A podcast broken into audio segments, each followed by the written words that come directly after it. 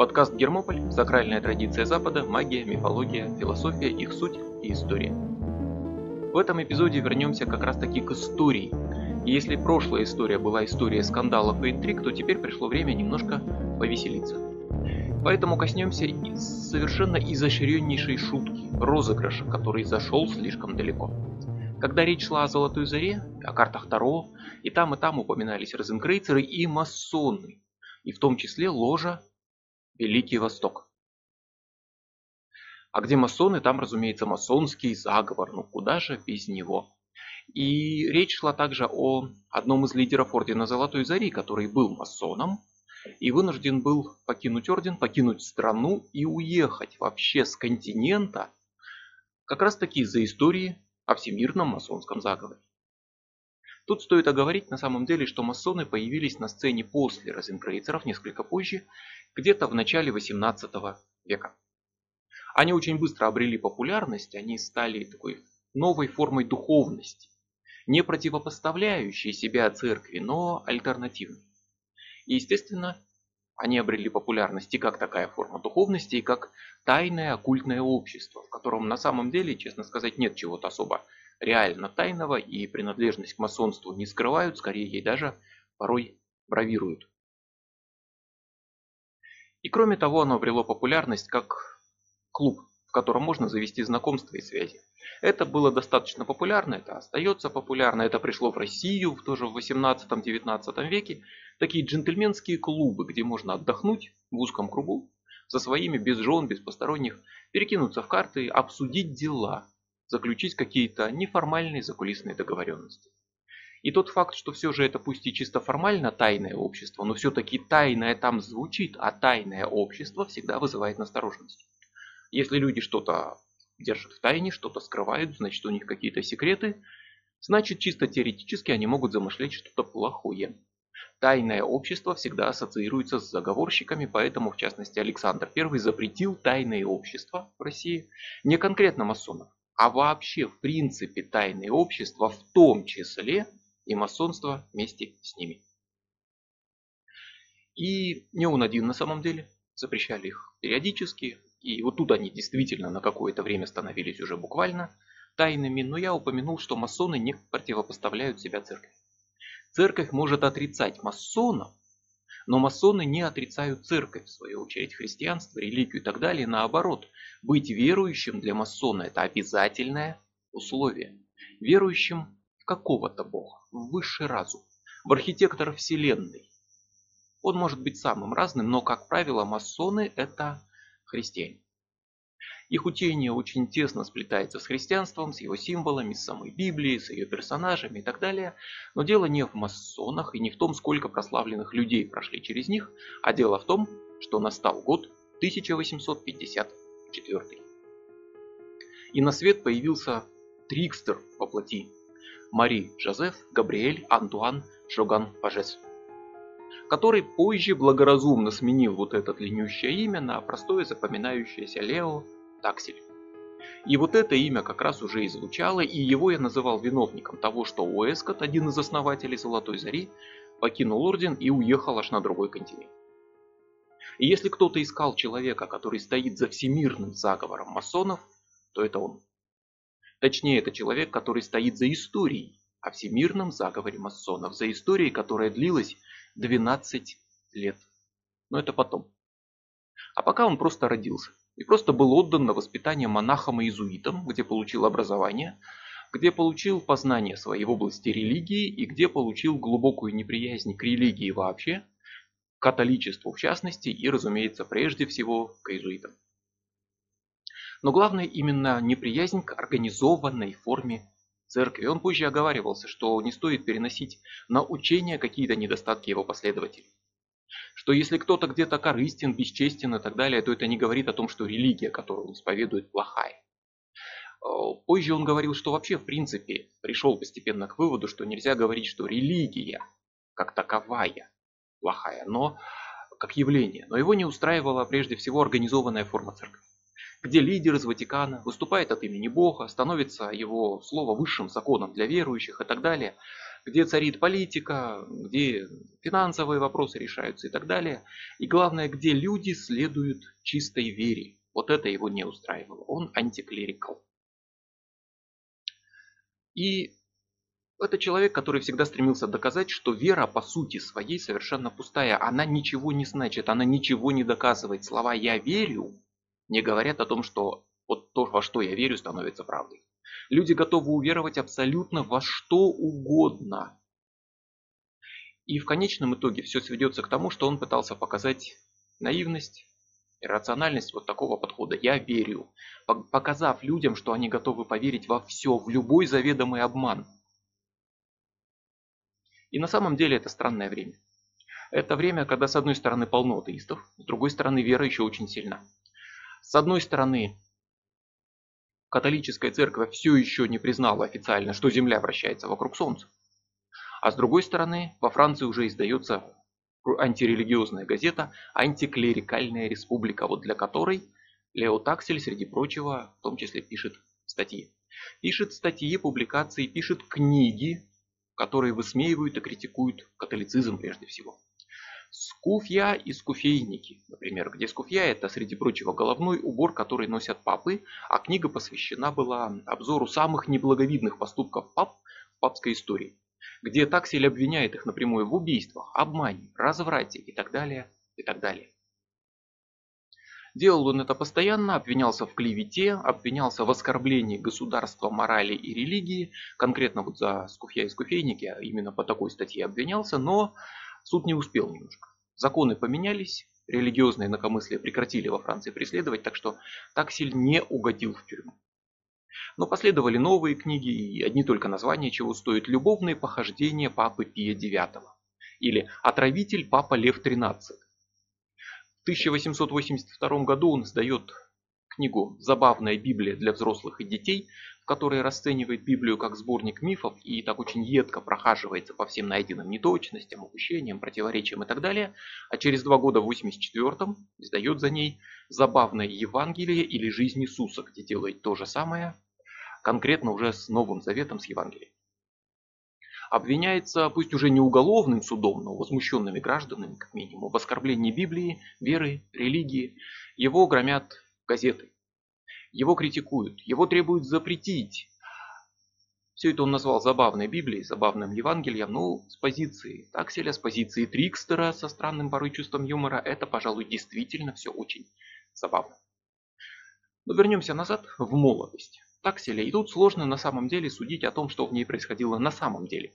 С одной стороны, у него, понятно, при таком подходе множество врагов, которые готовы его оболгать, и с другой стороны, у него собственная, прям таки патологическая склонность к изощренным розыгрышам. Так что многое он мог просто о себе придумать в качестве еще одного розыгрыша и пиара, но говорят, например, что он продавал сахарную карамель под видом чудесного афродизиака, которым пользуются султаны, чтобы им хватало сил на весь гарем и так далее. Но вот из более достоверных историй Можем вспомнить о том, как Таксель покинул монастырь иезуитов в 18 лет, а через год город Марсель захватила паника. Акулы принялись атаковать местные водоемы, невесть откуда взявшиеся свирепые рыбы-убийцы, которые просто налетали на купальщиков, рвали их на куски. Никто, правда, не видел своими глазами ни акул, ни окровавленных пляжей, усеянных кусками недоеденного акулами человеческого мяса, но на пляжах Марселя на самом деле есть шанс встретить акулу. До сих пор. Синюю акулу. Она совершенно не опасна для человека, но тогда в газеты начали поступать рассказы очевидцев именно о нападениях. Письма жертв нападений, письма же их родственников, которые стремились предупредить мир об опасности. Рыбаки, которые подверглись нападению акул, чудом выжили, спаслись, делились опытом выживания. Газеты публиковали это все не заморачиваясь тем, чтобы поехать на пляж и проверить. А газеты, как известно, всегда правы и врать они не будут. Поэтому люди начинают верить в акул. И вот уже весь Марсель знает, что пляжи опасны. И никто, естественно, не хочет туда идти и на своей шкуре выяснять, есть там акулы или нет. Начинается тихая паника. Пляжи пустеют. Купальный сезон сорван. Эксперты, которые тоже не стали проверять на своей шкуре, есть там акулы или нет, но которым с дивана там из кабинета все хорошо видно, приходят к выводу, что да, акулы несомненно есть, потому что моряки выбрасывают в плавание испорченные продукты за борт кораблей. И этим они приманивают акул, выбрасывая мясо, и наверняка привезли акул с Корсики. Вот, собственно, и виновный найден. Все дело в том, что моряки выбрасывают мясо за борт. Власти собирают совет, чтобы решить проблему, объявляют войну акулам. В дело вступает армия, вводится военное положение. Будущий сенатор, а тогда еще генерал Эспиван де ла Вилье Буасне с э, отрядом из сотни где-то вооруженных бойцов отплывает в море, чтобы дать бой акулам. Бой не состоялся, потому что давать его оказалось некому. Ни одной акулы в округе найти не удалось. И вот теперь, когда уже меры приняты, Виновный найден, войска отправлены, политические заявления сделаны. Вот теперь можно наконец сесть и подумать, что же происходит на самом деле и попытаться во всем разобраться. Вот только тут и выясняется, что все сведения об акулах взяты из газет.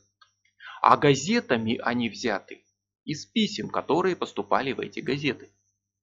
И если проверить людей, которые написали эти письма, этих моряков и так далее, то окажется, что никого из них не существует на свете, а все письма написаны одним подчерком. Подчерком Лео Такселя, который, собственно, и вызвал акулью истерию. В качестве шутки, розыгрыша и, возможно, чтобы отомстить генералу Эспивану. Дело в том, что между иезуитами и акулами Таксель уже успел организовать свою газету, а, тоже антирелигиозную, названную «Журнал для дураков» которую пришлось закрыть, как и несколько других его газет, под давлением власть имущих, среди которых особенно выделялся, как его гонитель, этот самый генерал Эспиван, который потом и плавал сотни бойцов по пляжам Марселя, пытаясь найти, где же там эти акулы. И то, что акул не было, обратите внимание, не значило, что не было тех, кто клялся, что видел их своими глазами. В шумихе, в неразберихе всегда найдутся те, кто искренне поверит, что коряга в воде, или облако в небе, или что угодно, это именно та самая акула. И найдутся те, кто решит пошутить и скажет, что видел акулу, или оказаться в центре внимания. И расскажет, что чудом спасся от напавших акул, и будет давать интервью и наслаждаться этим. В результате придуманная кем-то история начинает подтверждаться рассказами из многочисленных независимых источников. Люди говорят, да, мы это видели. Тогда Такселя не поймали, но о своей роли в этом акульем заговоре он объявит позже намного, во время своей исторической речи 1997 года в Парижском географическом обществе. А пока он успел основать еще парочку газет, потерять их, угодил под суд за вызывающие взгляды и публикации, на тот момент закон еще за это карал, и, спасаясь от преследований, переехал в Швейцарию. И в это время в Швейцарии какой-то англичанин потерял чемодан. На озере Лемон. В наши дни полном фешенебельных курортов, а в те дни полном подводных городов древних цивилизаций. Странно, что их не замечали раньше. Если приплыть в нужное место на лодке и долго всматриваться в дно озера, то на глубине, там в темноте, среди камней и ила, можно рассмотреть что-то. И это что-то совершенно точно наследие древней цивилизации. Великий город, который шел под воду много веков назад и который был замечен впервые тем самым англичанином, который странствовал по озеру на лодке с двумя чемоданами почему-то и ухитрился перевернуться. Утопил чемоданы. Чемоданы надо было спасать. И для благородной миссии спасения чемоданов были вызваны два ныряльщика, которые донырнули до самого дна, и не знаю, нашли ли они чемоданы, но совершенно точно они нашли город на дне. Очень старый, капитальный, построенный на сваях по весьма совершенной технологии с пары сотен зданий с площадью, со сторожевой башней, которую до этого ошибочно принимали за подводную скалу. Слава о городе распространилась по всему миру. Российские газеты публиковали эту историю, рассказывали о городе под водой и сравнивали напрямую это открытие с раскопками Помпей и Фиф. Толпы туристов прибывали, чтобы посмотреть на него. Видно плохо, но местные жители за соответствующее вознаграждение готовы не только подтвердить, что там есть город, но и за соответствующее вознаграждение сдать в аренду лодку, показать то самое место, где надо вглядываться, чтобы что-то увидеть, и даже продать туристам масло. поскольку кто-то додумался до того, что рябь на воде, если успокоить, то будет лучше видно. И якобы если вылить масло растительное в воду, то пленка на поверхности масла, воды, вот эта масляная, успокоит рябь, и через толщу воды можно будет рассмотреть город на дне. Тогда еще никого не волновало загрязнение водоемов, так что масло туда лили многими десятками литров, и люди вглядывались и вглядывались через масло в толщу воды, и, разумеется, кто-то говорил, что видел город. Кто-то видел в силу разыгравшегося воображения, потому что если долго всматриваться, что-нибудь увидишь. Если долго всматриваться в зеркало, дым, хрустальный шар и так далее, что-то увидишь. Кому-то показалось, кто-то хотел пошутить, крича «А, вон, вон, я вижу, вижу, вон там дворец, смотрите!» и наслаждался потом тем, как люди сбегаются и пытаются что-то рассмотреть. Кто-то, возможно, просто не хотел признавать, что проделал огромный путь, приехал в Швейцарию, купил лодку, купил масло, и все это зазря, и он потратил время, деньги, и не увидел ничего, а в это время все остальные говорят, что что-то видели. Это обидно. И чтобы не признавать, что он сделал все это зря, его одурачили, или просто он так и не смог ничего рассмотреть, он тоже говорил, что что-то видел. Даже что-то такое, чего другие не смогли рассмотреть, чтобы было понятно, что уж он-то приехал не зря и увидел побольше других. История прославилась грандиозно. Местные власти успели принять постановление о начале исследования города. Появился грандиозный проект, который кто-то успел пропихнуть в правительство, а, построить прямо под водой на дне озера огромную герметичную дамбу, которая возьмет город полностью в кольцо, и оттуда можно будет выкачать воду и будет вокруг озера, а в центре дырка, и туда можно будет спуститься и спокойно изучать город. Под этот проект местные власти успели принять постановление о выделении средств на финансирование строительства этой дамбы. Кто-то ухитрился, тоже рассматривая город сверху с лодки исключительно, прийти к выводу, что использовались строительные материалы, которые превосходят римские, и что при застройке совершенно точно использован цемент. Газетчики сравнивали описание города глазами очевидцев, как те про это рассказывали, с записками Юлия Цезаря о Гальской войне, и совершенно точно пришли к выводу, что город наверняка построен древними римлянами. Сомнений в этом нет. Озеро было тогда, стало быть, совсем иной формы и размера, и что-то потом радикально его изменило. Польский археолог, который так торопился застолбить себе место в науке, опубликовал материалы своих исследований, тоже сделанных методом вглядывания в воду из лодки, согласно которому он рассмотрел, например, прекрасную конную статую, которая стоит на дне озера. И вот после всего этого, после всех сенсаций, разоблачений, заявлений, множества очевидцев, вот это вот костное и неповоротливое научное сообщество, которое вечно все отрицает и не торопится принимать такие сенсационные разоблачения, наконец-то соизволило заняться изучением величайшей находки своего времени. Но не с лодки на сей раз, а также как город якобы был найден с помощью ныряльщиков, которые опустились на дно и поднялись обратно. И принесли новость, на дне нет никакого города. Скала, которую, за которую принимали сторожевую башню, это действительно скала, которую теперь принимают за сторожевую башню. И на дне полно камней, валунов, тины и что там еще обитает на дне океана, но никаких домов, городов и конных статуй там нет. Есть люди, которые верят, что это есть и желая увидеть, непременно что-то увидят, а если и не увидят, то расскажут, что увидели. Есть местные жители, которые охотно все это подтвердят, поскольку им это приносит прибыль. На туристах всегда можно хорошо зарабатывать. И вот если бы кто-то сравнил в свое время почерк на письмах об акулах и почерк на письмах об этом городе, оказалось бы, что их писала одна и та же рука. И стартовую точку сенсации снова дал таксель, на сей раз для масштабности уже так работая с помощниками, но Именно он описал изначально эту историю про англичанина, который потерял чемоданы и так далее, и так далее, и периодически скармливал новости, пока они не зажили своей жизнью и люди не начали верить в подводный город, которого нет. Никому, понятно, не хочется признавать, что оказался жертвой обмана, поэтому историю постарались замять, забыть, но до конца она так и не забылась. С тех пор прошло больше ста лет, но прямо в наши дни, сейчас можно все еще отыскать разоблачителей заговоров официальной истории, скрывающей правду, которые ссылаются на ту самую заметку из русской газеты, доказывая, что город точно был. что тогда власти просто проговорились, а теперь все скрыли. Но потому что про это же больше ста лет назад было написано в газете. А газеты, как известно, никогда не врут и не ошибаются. Кстати, а когда же появится масон? Терпение, спокойствие, сейчас они уже появятся. Приходит время для лучшей проделки Трикстера. Хотя что значит масоны появятся? Масоны уже здесь, они давно здесь. Сам Лео Таксель, масон из той самой ложи Великий Восток. Беда только в том, что масон должен быть, повторюсь, человеком верующим, признающим существование Бога, высшего разума. Как туда занесло вообще Такселя, дело темное. Скорее всего, просто вступая в масона, он притворился верующим, чтобы заранее провести разведку и подготовить будущий удар.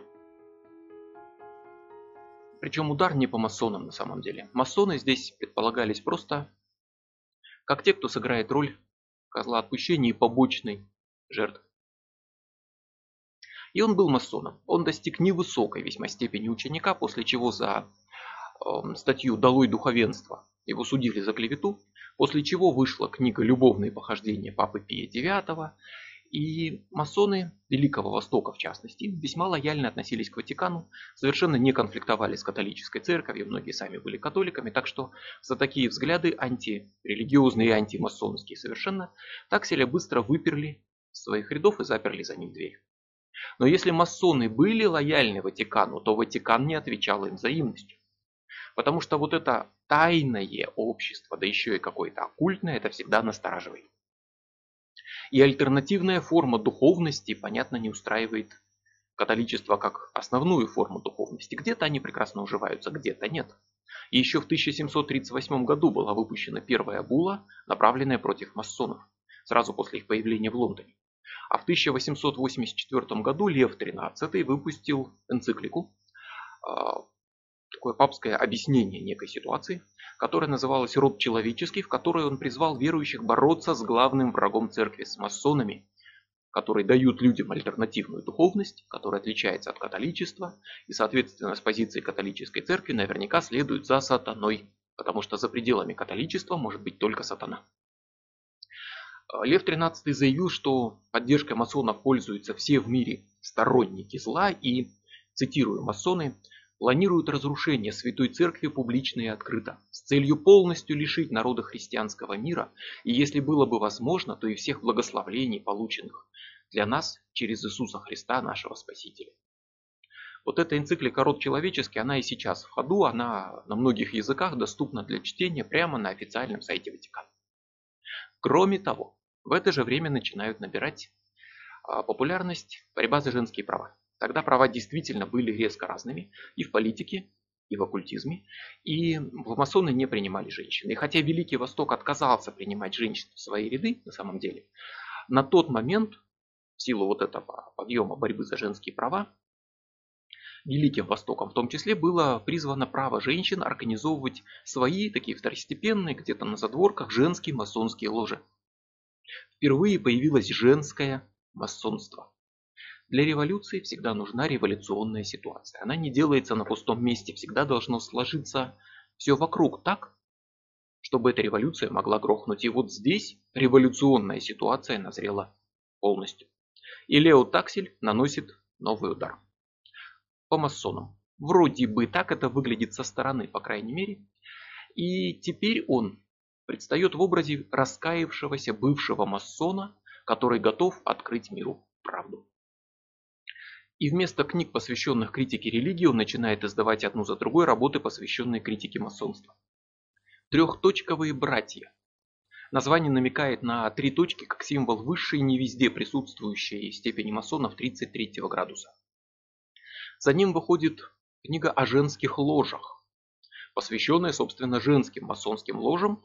И здесь уже Таксиль уверяет, что а, в женских ложах предаются оргиям, разврату, групповому сексу, потому что только ради этого женщины пустили в масонство. Дальше больше появляется книга «Масонские убийства», в которой Таксель обвиняет масонов в убийстве в прошлом исключительно, чтобы это нельзя было расследовать. Множество людей, в том числе аристократов, принцесс, как минимум одного короля и в организации французской революции. Разоблачение тайны франкмасонства. Ничего только нет. Множество вот таких книг. И в 1885 году он выступает с публичным покаянием. Отрекается от всего, что говорил до этого. Проклинает им же когда-то организованный антиклерикальный союз, общество по борьбе с религией, за что его оттуда выгоняют как предателя. И он уходит, оставив после себя своего рода пророчество. Он говорит, что они еще вспомнят этот момент и поймут, почему он так поступил. Он говорит тогда, в том, что я предпринимаю сейчас, нет и тени предательства. То, что я вам здесь и сейчас говорю, вы не сможете понять, но поймете позже. Вот это стоит запомнить. В этот момент он уже предсказал, что будет какой-то неожиданный поворот, который покажет, что он вовсе не пошел против своих интересов борьбы с религией. Но при этом он ухитряется организовать и сорвать съезд антиклерикалов, как раз вот людей, Э, противорелигиозно настроенных, он должен был стать его организатором. Он все сделал так, чтобы все сокрутилось и сорвалось, чтобы все испортить окончательно. Появляются слухи, что его подкупили в Ватикане за дикую взятку, когда он встречался с папой. И сам Таксель принимает католическую церковь как истинную и несомненную. И уж если такой закорнелый безбожник признал правоту Ватикана, то кто вообще может в здравом уме сомневаться в учении католической церкви? Про него теперь говорят, что вследствие многих папских молитв его коснулся луч Божьей благодати. И что теперь один из самых закоренелых врагов церкви стал тем, кто несет ее свет и как никто другой много делает для того, чтобы обратить людей в истинную веру.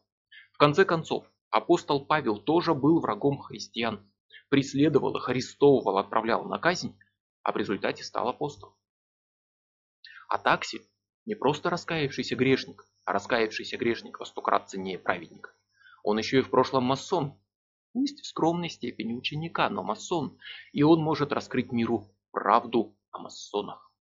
Папа Лев XIII уже призвал сорвать маску с масонов, и вот появился добровольный срыватель, который как раз таки успел немножко побыть масоном и может сделать вид, что все знает про них. Таксель возвращается к иезуитам, начинает практиковать духовные упражнения Игнатия Лойлы.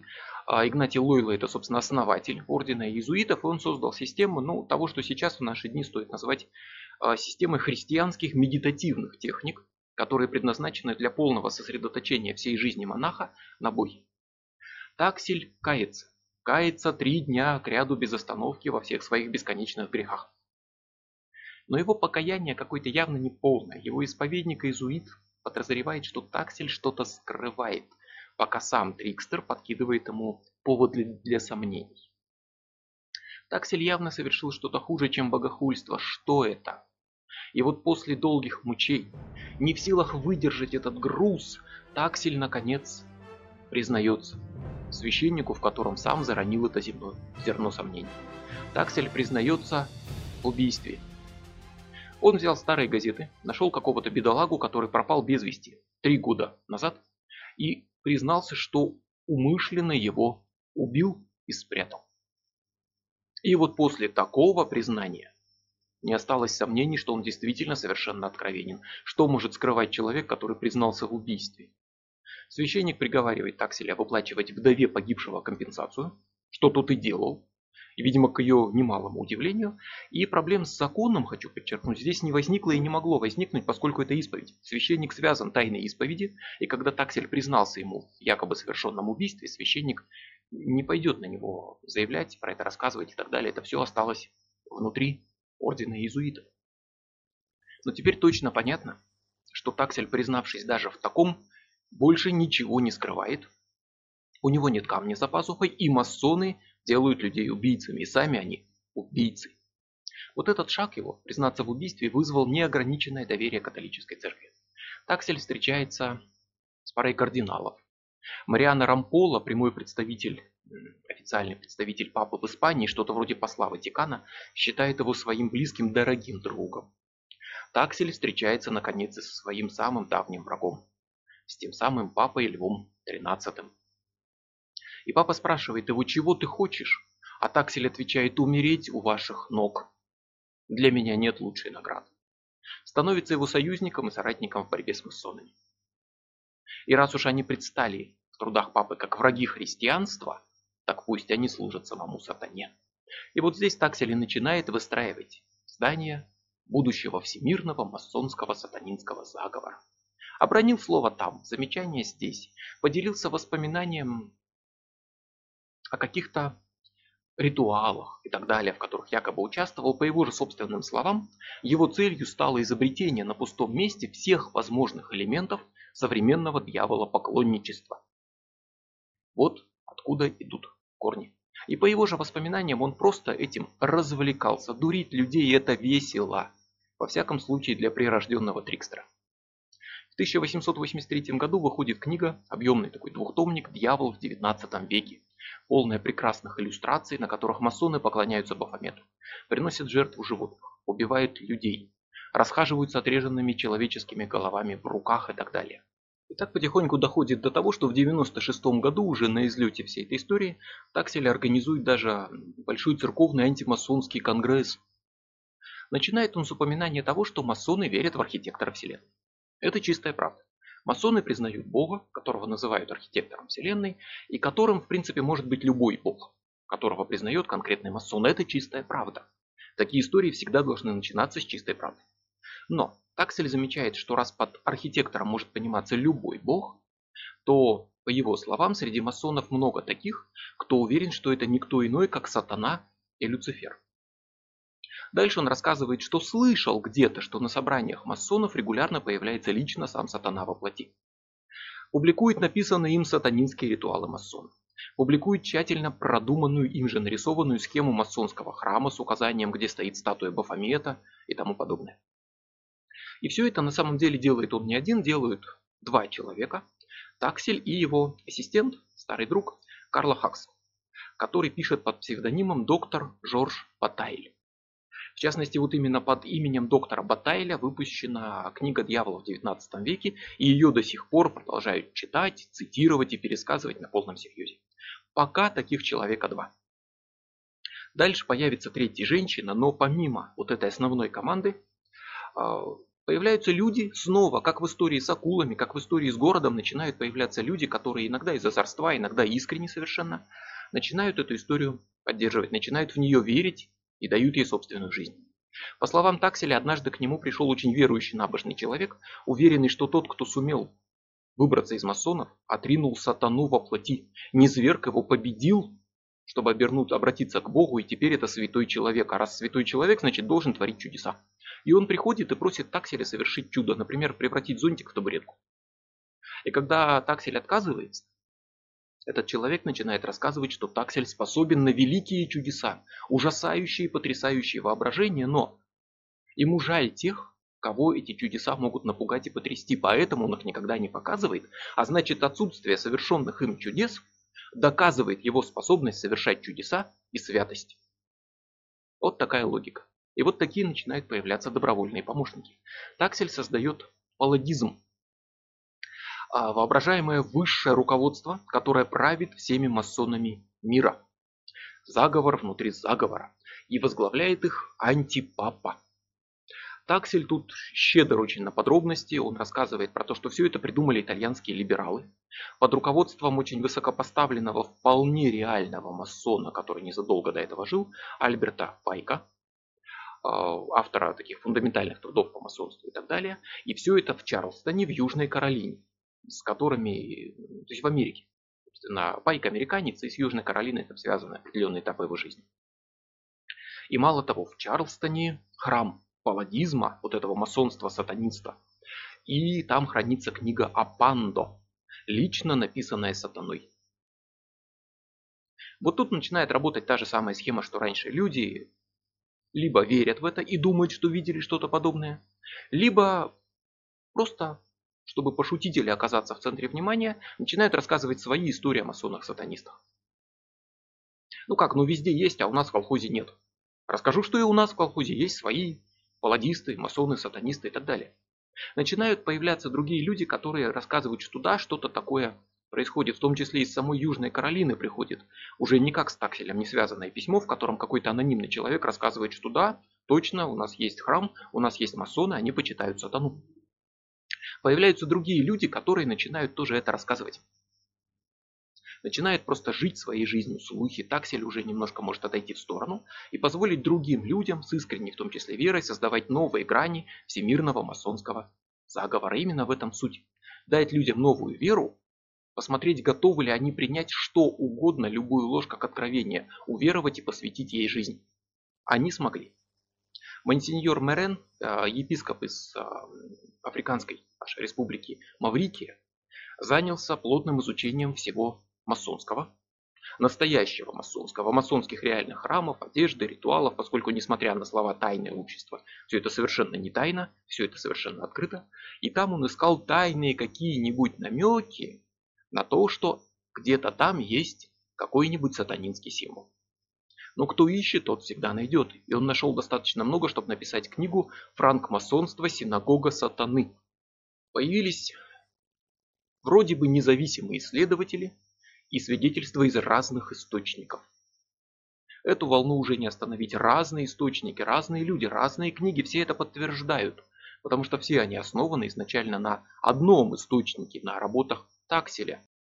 И теперь уже Таксель свободно вербует себе помощников искренних абсолютно, которые уверены, что помогают бороться с всемирным заговором, которые пишут книги, путешествуют в поисках разоблачительных сведений, отправляют письма, написанные другой рукой из другой страны и так далее, а сам себе он пишет письма от имени масонов. Гневные письма, которые он показывает своим соратникам. В этих письмах якобы масоны, паладисты угрожают ему, обвиняют в клевете, требуют замолчать. А раз на него ополчились масоны, значит они точно в чем-то виноваты. И вот так вот ему как бы написала, придуманная им самим, а, София Вальдер. Верховная мастерица палладизма. Почти что глава всемирного заговора масонов, воплощение мирового зла и будущая прабабушка самого Антихриста, которая расхаживает со змеем, сидящим на ее спине. От ее имени Таксель написал себе несколько гневных писем и показал их окружающим. Если вот эта история про прабабушку самого Антихриста кажется слишком фантастической, то Хакс, вот этот сообщник Такселя, в свою очередь также написал ряд писем, а, в том числе от имени, например, некоего моряка, которого прям как в мистическом романе постигло кораблекрушение, он выбрался на берег, добрался до шатра методистской церкви, а внутри оказалось тайное общество почитателей сатаны, которое маскируется под масонов, которое маскируется под христиан, и внутри шел сатанинский обряд. И там паладиане собирались молиться сатане и слушать, как на рояле играет демон адский, приходящий в виде крокодила. Дальше рассказывается вот таким же образом, что у Альберта Пайка главы уже без всяких почти главы всемирного масонского заговора, тайного повелителя всего мира, который может на все, но не может только почему-то прервать вот эту всю историю ее разглашения. Так вот, у Альберта Пайка есть телефон. Волшебный телефон, прямая телефонная линия связь с адом. Он снимает трубку и говорит с дьяволом. И волшебный браслет, с помощью которого он вызывает в любой момент сатану, и они вместе летают по своим каким-то делам на звезду Сириус. И каждый день в три часа у него проходит большое рабочее совещание с сатаной, Люцифером, по вопросам, собственно, растления мира, его завоевания и порабощения. И Пайк – это никто иной, как тот самый масонский, сатанинский антипапа, король всего зла в мире. Вот так вот. Но каждому злодею нужен свой герой. Так что в противовес Пайку, а главное в противовес вот этому яркому образу Софии Вальдер, дьяволицы во плоти нужен противовес, нужен герой столь же яркий.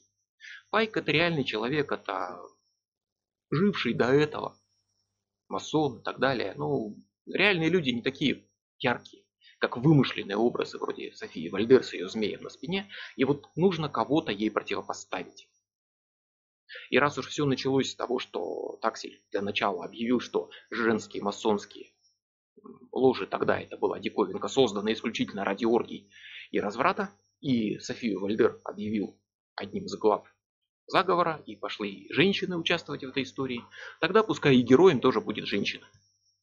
Женщина, выбранная Такселем как масон, перешедший на светлую сторону силы. Диана Воган. На самом деле реальный тоже совершенно человек, а, действительно фамилией Воган, чтобы если кто-то вдруг решит в чем-то покопаться, то он убедился, что такой человек существует, которая, по словам Такселя, масон, паладианка, вот этот как раз масон-сатанист, которую Таксель буквально вырвал из рук сатаны и на руках принес в мир добрых и порядочных людей, и которая была посвящена в очень высокие уровни и может раскрыть много дополнительных масонских тайн самого Такселю неведомых. Уже не он все это рассказывает, а другие люди. И она действительно все это рассказывает со слов Такселя э, и за деньги. Поскольку Таксель платил ей за перепечатывание его рукописей, за переписывание своей рукой его писем, за отправку их с разоблачениями с разных адресов и так далее, вот она стала третьим человеком, который в этом целенаправленно принимал участие, но уже как наемник за деньги. То, что было наработано еще на акулах и на подводном городе, пошло в ход по полной программе. Таксель представил ее как потомка великих алхимиков, которые заключили сделку с сатаной. Текст договора прилагается заявил, что в ее венах течет кровь Люцифера и Астарты, языческой богини, а сама она жила под защитой демона Астарота, который был ее женихом, но изменил и ушел от нее к той самой Софии Вальдер. Ну, демон, что с него взять? Неверности, нечестности. И вот с помощью Дианы, собственно, был вброшен документ, который выглядел как некие внутренние инструкции для высших степеней масонства-паладизма, якобы написанные лично Пайком и украденные Дианой Воган. Э, документ был настолько убедительным, что его на полном серьезе восприняли некоторые масоны, его перепечатали некоторые масонские журналы, и в документе был упомянут еще один реально живущий масон – Адриана Леми. Собственно, Таксиль потом извинялся, говорил, что перешел границы, потому что все-таки не стоило конкретных людей втягивать во всю эту историю, подставляя их под удар. Но здесь Леми был упомянут. И текст был составлен так, словно Альберт Пайк назначает его своим преемником, высшим руководителем всех масонов и главой палладизма, что, естественно, не понравилось остальным масонам, особенно сильно возмутило масонов итальянских которые решили, что Лемир, собственно, что-то от них скрывает. И это непорядок, когда о таких огромных назначениях в масонстве они узнают не как положено, а из газет. И что это вообще свинство, учредить какой-то паладизм как новую форму масонства, никому не сказать, и почему они об этом узнают только сейчас, и только из газет. Они устроили конгресс, на котором выбрали себе новое независимое от Пайка и Леви руководство, а, и, собственно, объявили Диану Воган почетным членом своей масонской ложи. Хотя кое-что, конечно, здесь уже начало казаться чересчур. Рассказы, например, про то, как а, после молитвы масонов Бафомету в их храме в Чарльстоне, в той самой Южной Каролине, а, установленная там статуя Евы оживает, превращается в богиню Астарту и идет целовать в губы, в губы Софию Вальдер. Вот это уже как-то чересчур, особенно для жителей Чарльстона, которые смотрят вокруг и не видят почему-то всего этого веселья рядом с собой. Поэтому из Чарльстона к папе приехал местный епископ который официально уверил, что никаких, никакого паладизма, никаких масонских сатанистов в городе нет, храма нет, статуи Бафомета и оживающей статуи Евы нет, что да, там есть масоны, но практически все они его прихожане добрые христиане. Какой вывод? Раз епископ говорит, что заговор масонов нет, значит он покрывает заговор масонов. Значит он один из них, и значит заговор масонов точно есть. Та же логика, что в истории с чудом. Раз доказательств нет, значит это доказывает, что все правда, а доказательства спрятаны, а Диана стала быть тайный агент папы под прикрытием. А стало быть все правда. Потому что если бы это не было правдой, что бы тогда они отрицали, чтобы все скрыть? Абсурдная логика, но именно так все и повернулось. И любые возражения самих масонов стали восприниматься как доказательство правоты Такселя, как то, что они что-то скрывают. А между тем, собственно, руками Дианы Таксель публикует секретные чертежи, а, что якобы в полой скале в Гибралтарском проливе под землей есть адские мастерские, ни много ни мало, где демоны прямо в пламени ада выковывают утварь для масонских ритуалов. Дошло до того, что авторитетное издание Ордена Иезуитов опубликовало официальную благодарность Диане Буган за ее отвагу, за то, что она осмелилась рассказать все эти истории про демонов, кузнецов и так далее, а за материалы изумительной точности и полезности. И там было написано, что ее призвали из глубин тьмы на свет Божий по велению божественного провидения, и что она своей молитвой кует для всего мира орудие для победы над врагом человечества. А что масоны? Масоны протестовали. Но чем они больше протестовали, тем больше люди верили, что раз они так отпираются, значит совесть точно нечиста. Значит все это правда. И все вот это вот заняло 12 лет. Время шло. Энтузиазм угасал. Становилось все больше возражений, все больше людей ну, уже отказывались принимать фантастические истории про оживающие статуи, про телефон, который проводом протянут прямо в ад и так далее. И все больше появлялось вопросов.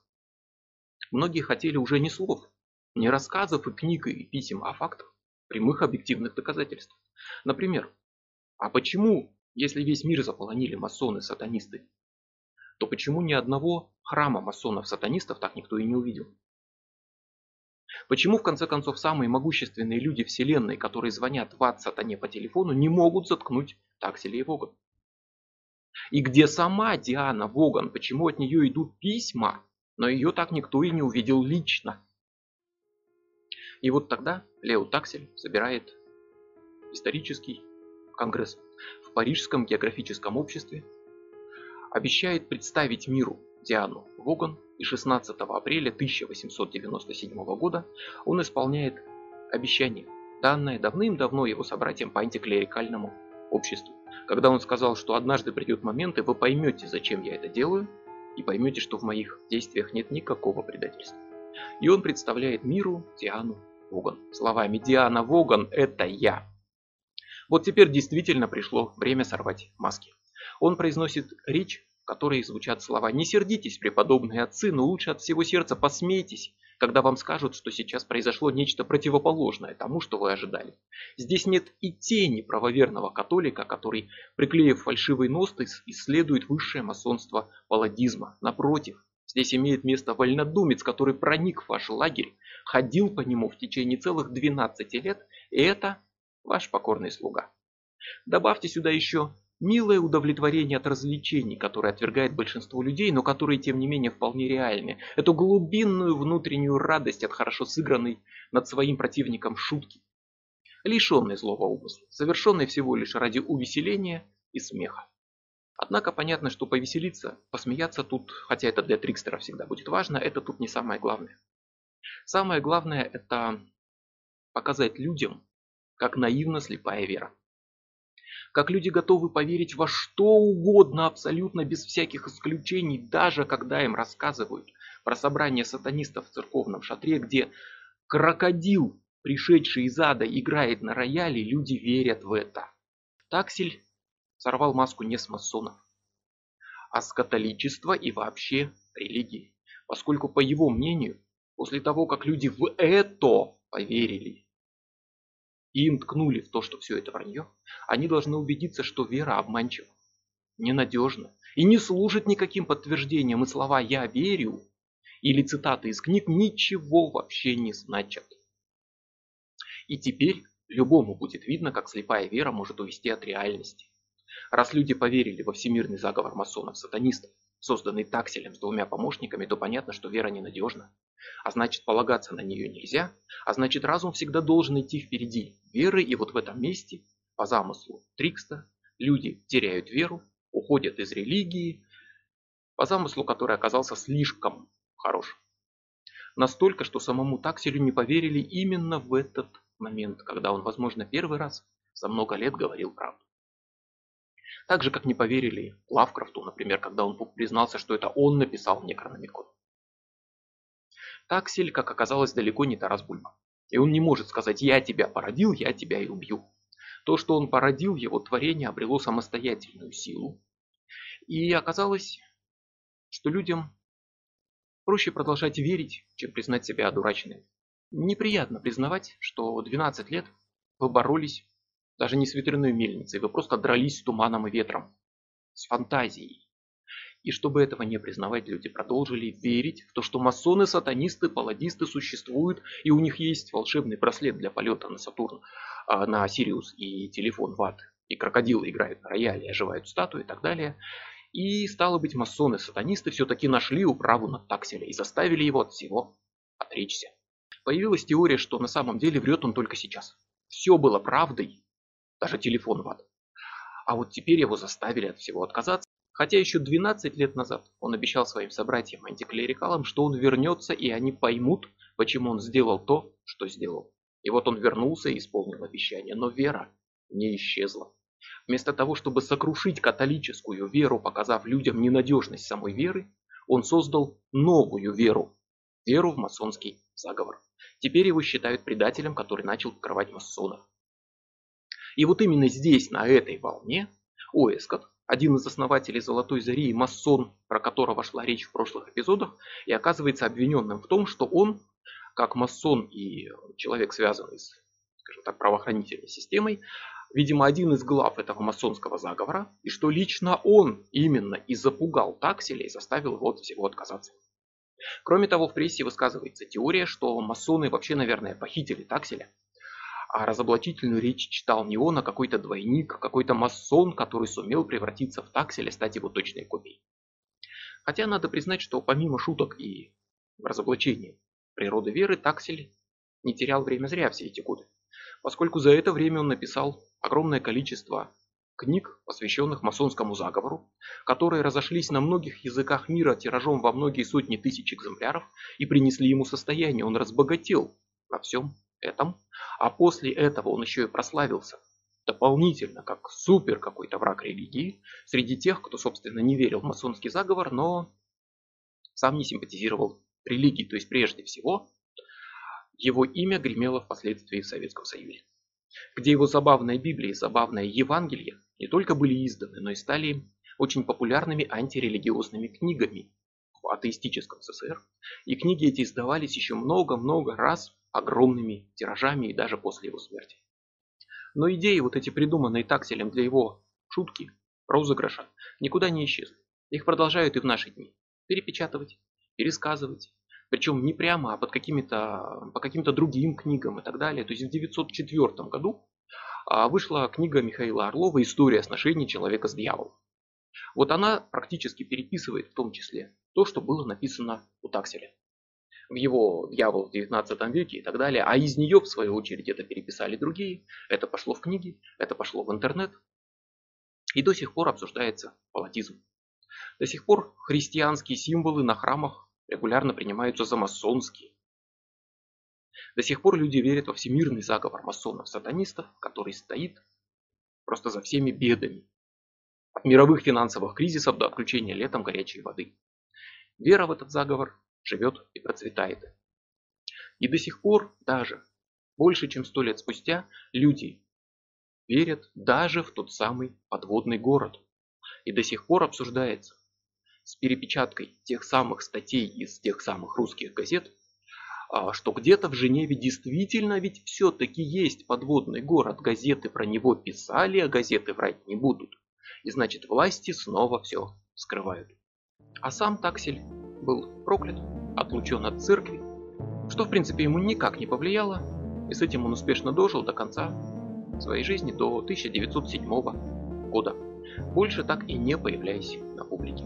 Всемирный масонский розыгрыш стал лучшей шуткой Трикстера, которую уже было ничем не превзойти.